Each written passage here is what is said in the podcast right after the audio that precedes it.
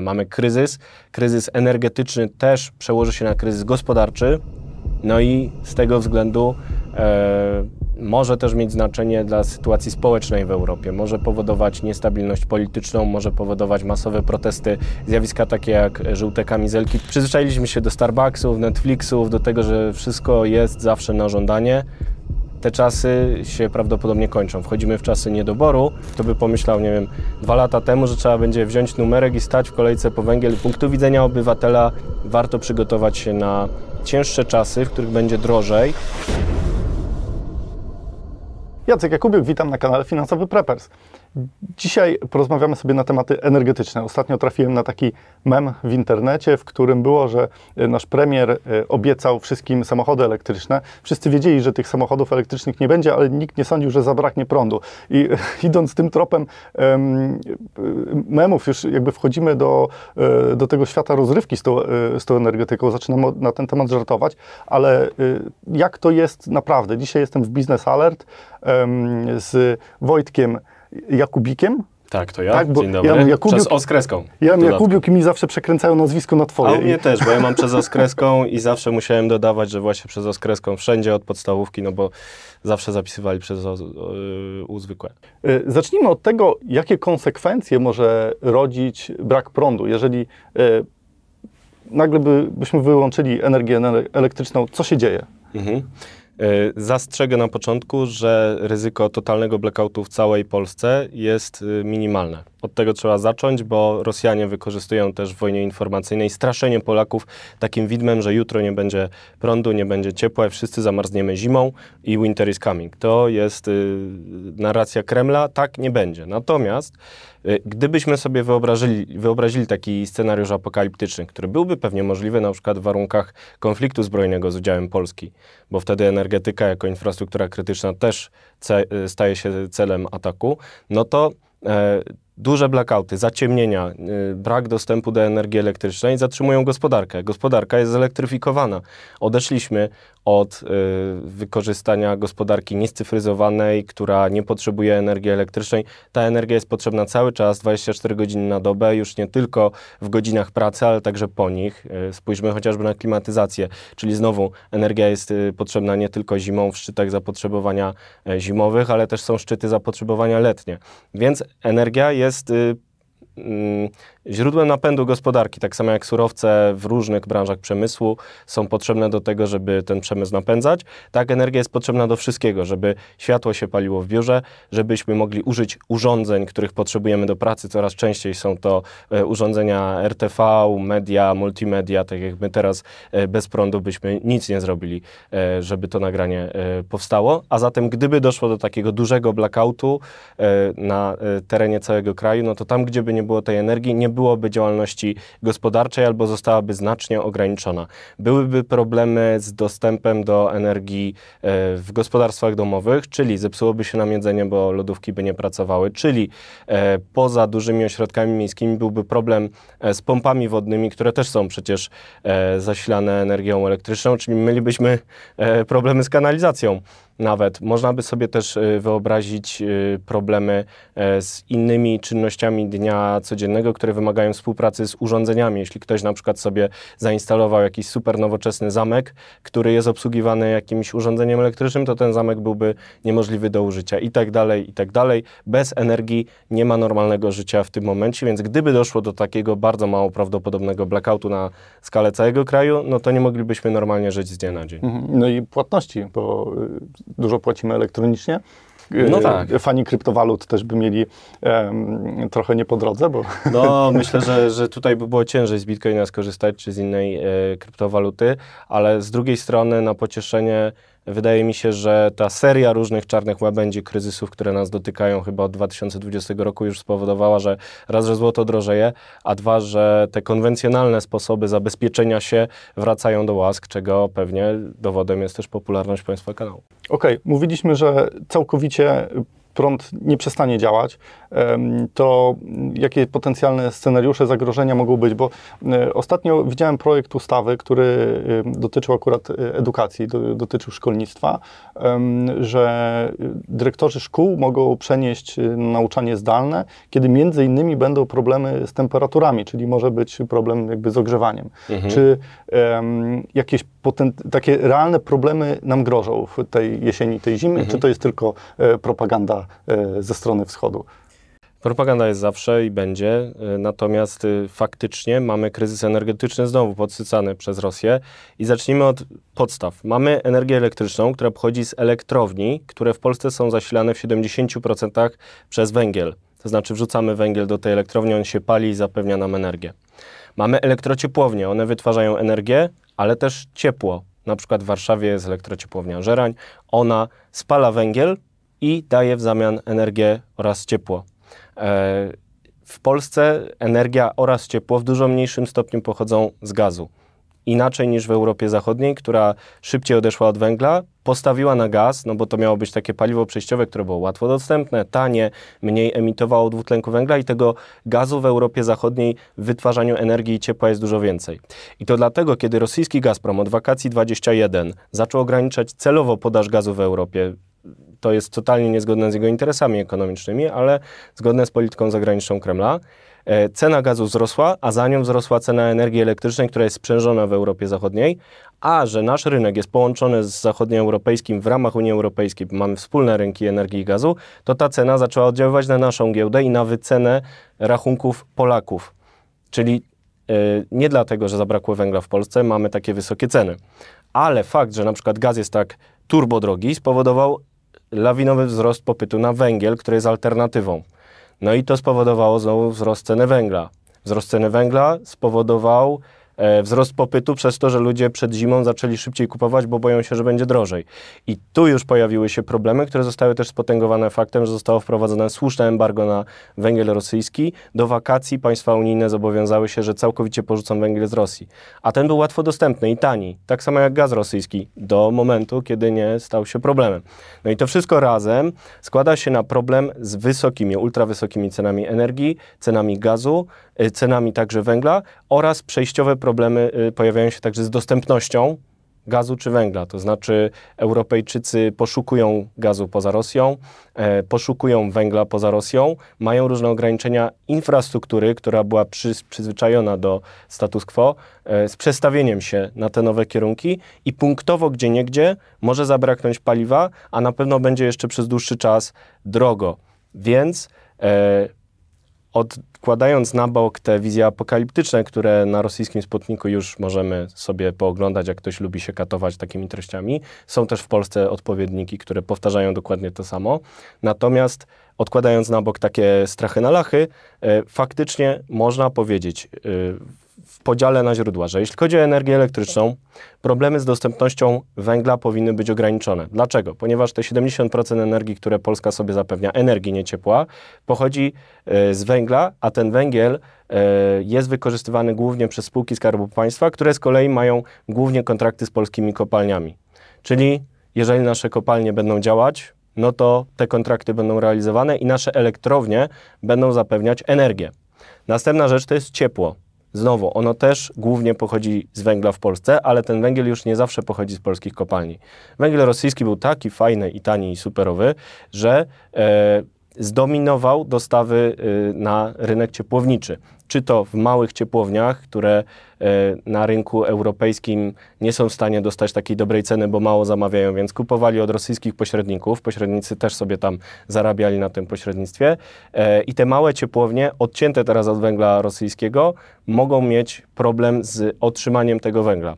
E, mamy wąskie gardła infrastruktury, bo do tej pory węgiel rosyjski drogą lądową, kolejową docierał bez przeszkód, no bo to jest łatwy szlak, ale mamy trudniejszy szlak przez polskie porty i koleje. Tu też może dojść do zatorów, tu też może zająć pewien czas dystrybucja tego węgla. Mało tego, prywatni pośrednicy wypadają z rynku, nie radzą sobie, bo mają za słabą logistykę, zostaje logistyka państwa, więc wchodzi widzialna ręka państwa, która, tak jak ZUS, z efektywnością miewa czasami problemy. a nawet jak wszystko idzie dobrze, to pojawiają się różne właśnie wyzwania logistyczne, ktoś się położy na torach i powie, że strajkuje o podwyżkę i znowu mamy problemy. Ale wniosek jest taki, że w cieple powinniśmy mieć zaopatrzony rynek, tylko że to jest proces. Jeżeli Polska zużywa, e, jeżeli Polska chce sprowadzić 20 milionów ton węgla w ciągu całego 2022 roku, no to wychodzi miesięcznie około 2 milionów ton. E, ten węgiel do tej pory łatwo docierał z Rosji, teraz musi dotrzeć z innych kierunków. Gdzieś tam po drodze mogą pojawić się problemy. Najtrudniej będą mieli najsłabsi, którzy mają najmniejszy potencjał, żeby sobie ten węgiel ściągnąć więc nie obędzie się bez wsparcia państwa. Ale jak coś nie wypali, to gdzieś punktowo w Polsce tego węgla do ogrzewania może zabraknąć i dlatego rozwiązania w szkołach to nie jest zapowiedź, że to się na pewno stanie. To jest sposób na to, żeby przygotować się właśnie, żeby zrobić od, odpowiednie przygotowanie na wypadek kryzysu. Tak samo Urząd Regulacji Energetyki, Ministerstwo Klimatu, wszyscy mają plany na najczarniejszy scenariusz, bo powinni mieć. To nie znaczy, że on się sprawdzi, ale jeżeli by do niego doszło, no to mamy szereg stopni e, działania, który prowadzi nas dopiero do blackoutu. To znaczy, mamy kilka etapów wdrażania sytuacji kryzysowej, reakcji, e, dopóki nie dojdzie do, do, do blackoutu, i każdy z nich ma zmniejszyć takie ryzyko. Od tego punktu jesteśmy jeszcze daleko, ale trzeba szczerze powiedzieć, że problemy są co widać choćby po kolejkach w sklepie internetowym Polskiej Grupy Górniczej. Kto by pomyślał, nie wiem, dwa lata temu, że trzeba będzie wziąć numerek i stać w kolejce po węgiel w internecie w Polskiej Grupie Górniczej. E, mm, ta, ta ręka państwa widzialna jest nierychliwa, ale sprawiedliwa, no ale e, blackoutu wielkiego w energetyce nie będzie, w ciepłownictwie punktowo problemy mogą się pojawić. No i jeśli chodzi o gaz jeszcze, to, to jeszcze tylko o gazie powiem, bo to jest wszystko rozwlekły temat i skomplikowany, więc to jest następny rozdział. Gaz jest ultra drogi przez rosyjski Gazprom, celowo ogranicza podaż od wakacji 2021 roku. Można śmiało postawić tezę, że był to element, do, element przygotowań do ataku na Ukrainę. Ma nas paraliżować przed wsparciem Ukrainy. Widać to szczególnie w społeczeństwach zachodnioeuropejskich, bardziej wystawionych na e, problemy związane z gazem, przez to o czym mówiłem, czyli że gaz jest tam ważniejszy w energetyce i ciepłownictwie. U nas ten problem jest dużo mniejszy przez to, że od kilkunastu lat z różnym szczęściem i z różnymi zwrotami akcji chcemy uniezależnić się od gazu rosyjskiego. Jeśli w III Rzeczpospolitej coś nam się udało, to właśnie to. Mamy terminal LNG, mamy połączenia z sąsiadami, będziemy mieli zaraz gazociąg Baltic Pipe jesienią i to ma sprawić w założeniu, że tego węgla Polsce nie braknie. Rosjanie nie dostarczają gazu od maja 2022 roku do Polski, zerwali kontrakt jamalski. Spotkamy się pewnie za to w sądzie, jeżeli Rosjan będzie się dało jeszcze w cywilizowanym sądzie sądzić. Ale jeśli tak, to Gazprom będzie płacił za to jeszcze karę, ale póki co zakręcił kurek i nic się nie stało. Wyzwaniem jest sezon grzewczy, kiedy faktycznie Polacy postawili często na gaz, często zachęcani do tego źródła ekologicznego, teraz będą mieli ultra drogie rachunki, więc e, kolejnym elementem reakcji na ten kryzys będzie subsydiowanie tych cen, czyli dosypywanie pieniędzy, żeby było trochę taniej nam, ale też zwiększanie presji inflacyjnej i zaczyna się cała dyskusja o stopach procentowych i tak dalej, ale znowu, ten gaz powinien być, chociaż przez długi czas prawdopodobnie będzie niestety drogi. Okej, okay, a to, co pewnie interesuje naszych widzów, e, jak jeszcze wysokich podwyżek możemy się spodziewać? Mhm. No mieliśmy już podwyżki w 2022 roku, bo kryzys energetyczny zaczął się jesienią 2021 roku właśnie przez rosyjski Gazprom i to były podwyżki kilkudziesięcioprocentowe. Gdybyśmy mieli patrzeć tylko na sytuację na rynku, to y, podwyżki w 2023 roku powinny być kilkuset procentowe.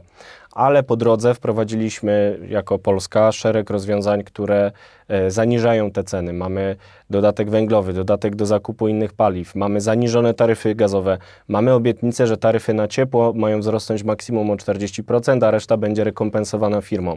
To dobrze, to wszystko e, spowoduje, że nasze rachunki wzrosną nie tak bardzo, jak się obawiamy, ale te pieniądze nie wezmą się z sufitu, one będą prawdopodobnie pochodzić z budżetu. Dlatego w debacie pojawia się kolejny ciekawy pomysł, który budzi też e, duże emocje, czyli opodatkowanie nadmiarowych przychodów firm, które handlują tymi surowcami. One są ultra drogie, więc one mają ultra przychody. Widać to w wynikach różnych spółek Skarbu Państwa także.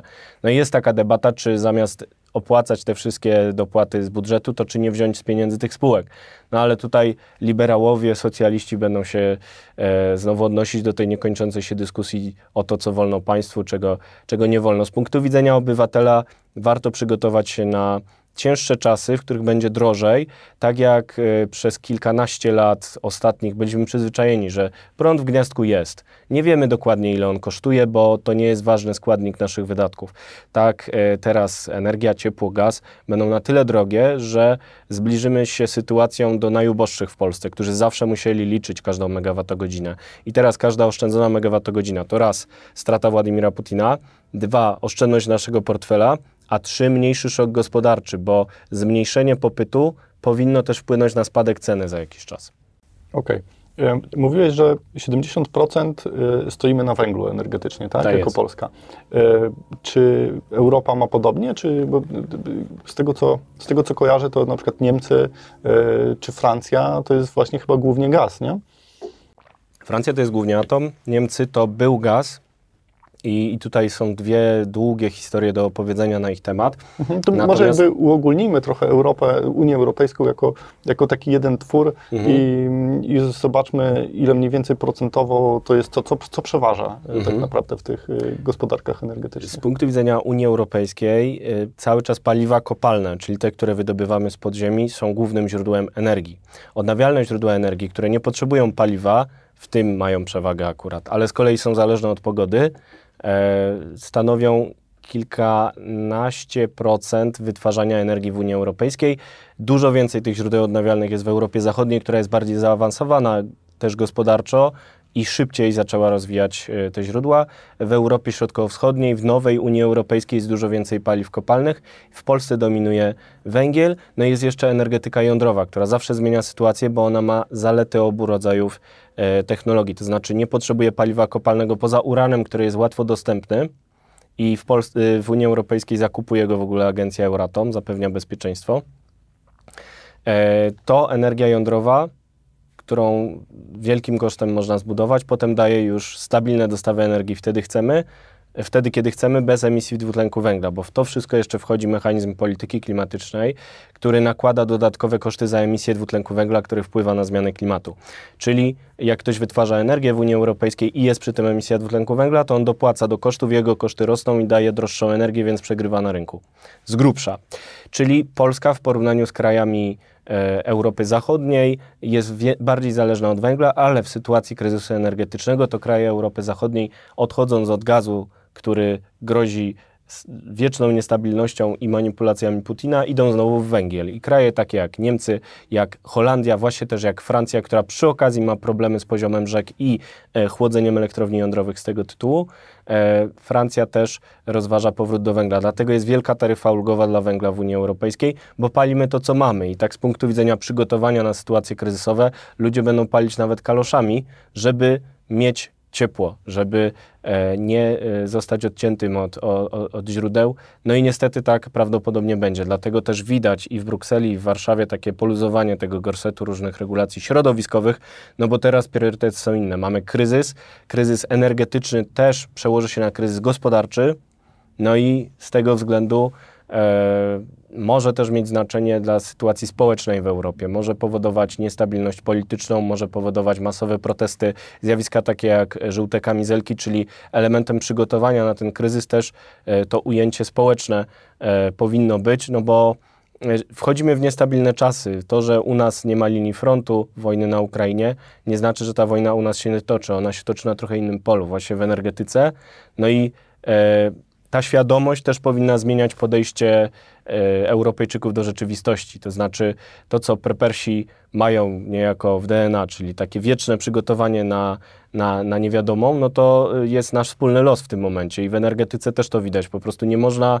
E, przyzwyczailiśmy się do Starbucksów, Netflixów, do tego, że wszystko jest zawsze na żądanie. Te czasy się prawdopodobnie kończą. Wchodzimy w czasy niedoboru, Czyli im lepiej ktoś będzie przygotowany, tym bezpieczniej będzie żył. Okej. Okay. Jeszcze taki wątek tej energii zielonej, bo e, dużo firm teraz e, oferuje fotowoltaikę, jakby ludzie to instalują na, e, na dachach, odchodzą właśnie od węgla, od gazu. Czy mm, taki substytut, substytut energetyczny może zdać egzamin, czy on też jest bardzo taki chwiejny? To zależy, jaką perspektywę przyjmiemy, bo w długiej perspektywie energetyka odnawialna jest coraz tańsza, pozwala obniżać rachunki. Tak samo mamy odnawialne źródła ciepła, jak pompy ciepła. Tylko, że to w długim terminie oczywiście się sprawdza, ale w czasie kryzysu energetycznego, kiedy nie wiemy, co się stanie, ta pompa też potrzebuje napięcia elektrycznego.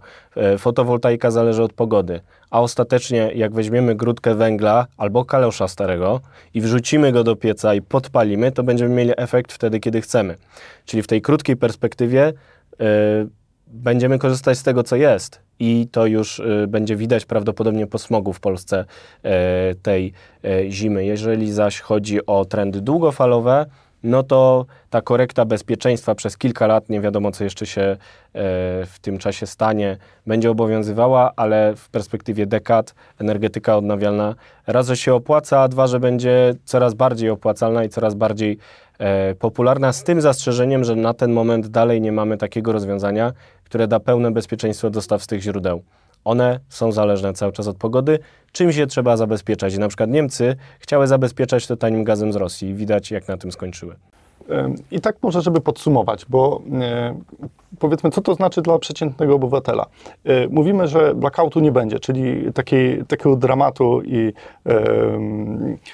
takiego, takiego dramatu nie doświadczymy, ale mamy ten kryzys energetyczny, on jest, ceny prądu idą do góry, co będzie powodowało to, że będzie nam coraz trudniej jakby, będzie nam coraz trudniej generować oszczędności, bądź będziemy musieli dużo więcej dokładać. Oczywiście stopy procentowe też poszły do góry i wszyscy zakredytowani, e, tak jak mówię, że do, o 40% ceny energii mogą wzrosnąć, tak raty wzrosły pewnie już o ponad 100%. Mm, a, to nie koniec. a następna rzecz jest jeszcze ten podatek inflacyjny, który też jest uzależniony uzależniony mniej więcej od cen energii, bo jakby to się przekłada na biznes, ceny energii są większe, więc ta inflacja będzie jeszcze większa. E, I co taki Kowalski może, w, może zrobić, żeby, e, żeby żyło mu się lepiej w, mhm. pod kątem energetycznym oczywiście? Okay no to sytuacje graniczne wymagają przygotowania, które jest prowadzone na poziomie jakiejś administracji e, lokalnej, czy to agregaty, UPS-y, wszystkie rozwiązania, czy, czy, czy powerbanki, większe magazyny energii, to są rozwiązania, które dają bezpieczeństwo dostaw na wypadek przerwy dostaw energii, bo oczywiście globalny blackout jest niemożliwy, ale y, wystarczy wyjechać poza Warszawę, by zapoznać się z regularnymi przerwami dostaw energii już na prowincji w Polsce. To się zdarza już teraz, bez kryzysu, więc tych zjawisk może być więcej, dlatego lepiej mieć zapasowe źródła e, energii ciepła. Ja na przykład oprócz tego, że mam ogrzewanie gazowe, które będzie turbo dużo kosztować y, tej zimy, to właśnie zainwestowałem w normalny kominek, którym oczywiście nie będę łamał prawa, będę palił tylko dozwolonymi paliwami, natomiast będę miał tę możliwość w ogóle i e, gdyby nie kryzys energetyczny, pewnie bym tego komika nie instalował w ogóle. To są takie rozwiązania na sytuacje graniczne. Jeżeli chodzi o funkcjonowanie w warunkach kryzysu energetycznego na co dzień, no to każda oszczędzona megawattogodzina, to tak jak mówiłem, strata Władimira Putina, oszczędność portfela i większa stabilność, bo mniejsze zużycie wystawia system cały na, na mniejsze obciążenie, daje niższą cenę, ale też pozwala efektywnie wykorzystać tę infrastrukturę, czyli gdzie się da, należy oszczędzać. Ja jestem z 88 roku, więc pamiętam jeszcze czasy niedoborów energii w Polsce, pamiętam e, jak rodzice mnie upominali, żebym gasił światło, żebym nie marnował wody pod prysznicem. Te wszystkie takie dziadkowe rady wracają do łask w tym momencie.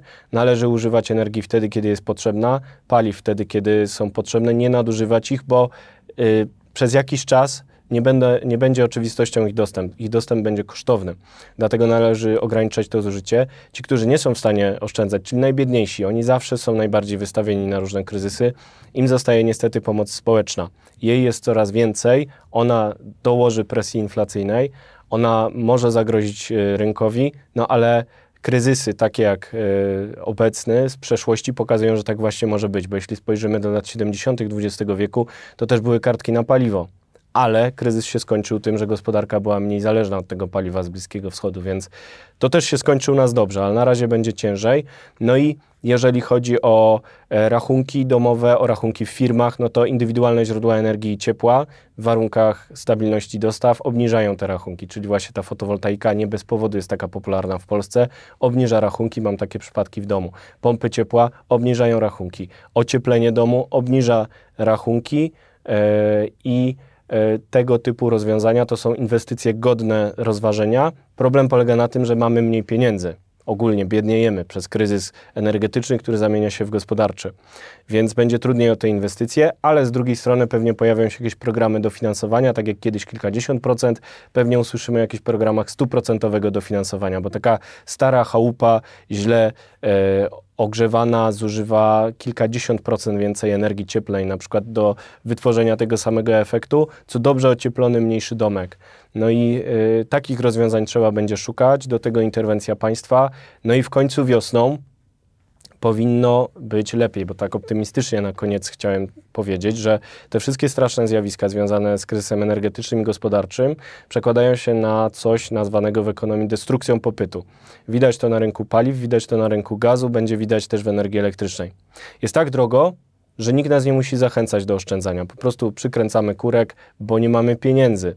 Widać to po firmach, widać to po gospodarstwach e, domowych i to zjawisko w sposób naturalny powinno dać w końcu ulgę i powinno sprawić, że kryzys energetyczny odpuści i trudno będzie go powtórzyć. To znaczy, jeśli Rosjanie znowu będą chcieli nas tutaj za pomocą gazu przydusić, to będzie im już coraz trudniej. I dlatego wykorzystują to okno możliwości, bo następnego już może nie być. I tak jak kryzys naftowy w latach 70. XX wieku zakończył się upadkiem znaczenia Bliskiego Wschodu e, w globalnym łańcuchu dostaw ropy naftowej, tak kryzys energetyczny XXI wieku powinien zamknąć, e, skończyć się zamknięciem stacji benzynowej Putina i znowu będzie normalnie. Ale zgodnie z duchem prepersów należy być zawsze przygotowanym. Więc y, warto oszczędzać energię, warto zadbać o źródła tej energii, być może nawet świeczki na wszelki wypadek. Apokalipsy pewnie nie będzie, ale takie czasy beztroski y, raczej się kończą, natomiast wciąż nie jesteśmy w tak złej sytuacji jak na przykład Ukraina, która jest celem inwazji, więc patrząc z tego punktu widzenia nie jest tak źle. Zawsze gdzieś może być gorzej, zawsze gdzieś może być lepiej. Na koniec odcinka mamy taką tradycję, żeby naszym finansowym prepersom żyło się lepiej. Każdy z gości ma taką złotą myśl. Kamera jest Twoja. Zatem e, na koniec, na deser e, pocieszenie, to znaczy e, z danych analitycznych, które są dostępne, wynika, że kryzys energetyczny nie zabije Europy, ale ją wzmocni. Kryzys gospodarczy, z którym my mamy do czynienia, to jest szansa na weryfikację stylu życia, który prowadziliśmy dotąd, który nie zawsze był racjonalny. Oczywiście będzie ciężko, najbiedniejsi będą mieli jak zawsze najgorzej, ale być może to jest właśnie okazja do refleksji na temat tego, jak wydajemy pieniądze, w jaki sposób gospodarujemy różnymi zasobami, które mamy do dyspozycji. Może to jest okazja do takiej bardziej filozoficznej refleksji o tym, czy być, czy mieć, e, zgodnie z długą dyskusją filozoficzną na ten temat i być może czas to przełożyć na nasze życie codzienne i bardziej być niż mieć. E, w sektorze energetycznym zużywać mniej energii, ciepła, gazu, by żyło się lepiej. Jak to się mawiało w czasach studenckich, co nas nie zabije, to wzmocni nasze drinki. I ja mam do Was pytanie, co Wy robicie, żeby wzmocnić swój budżet domowy, żeby sobie lepiej poradzić w takich sytuacjach kryzysowych? Dziękuję Wam bardzo za dziś. Cześć.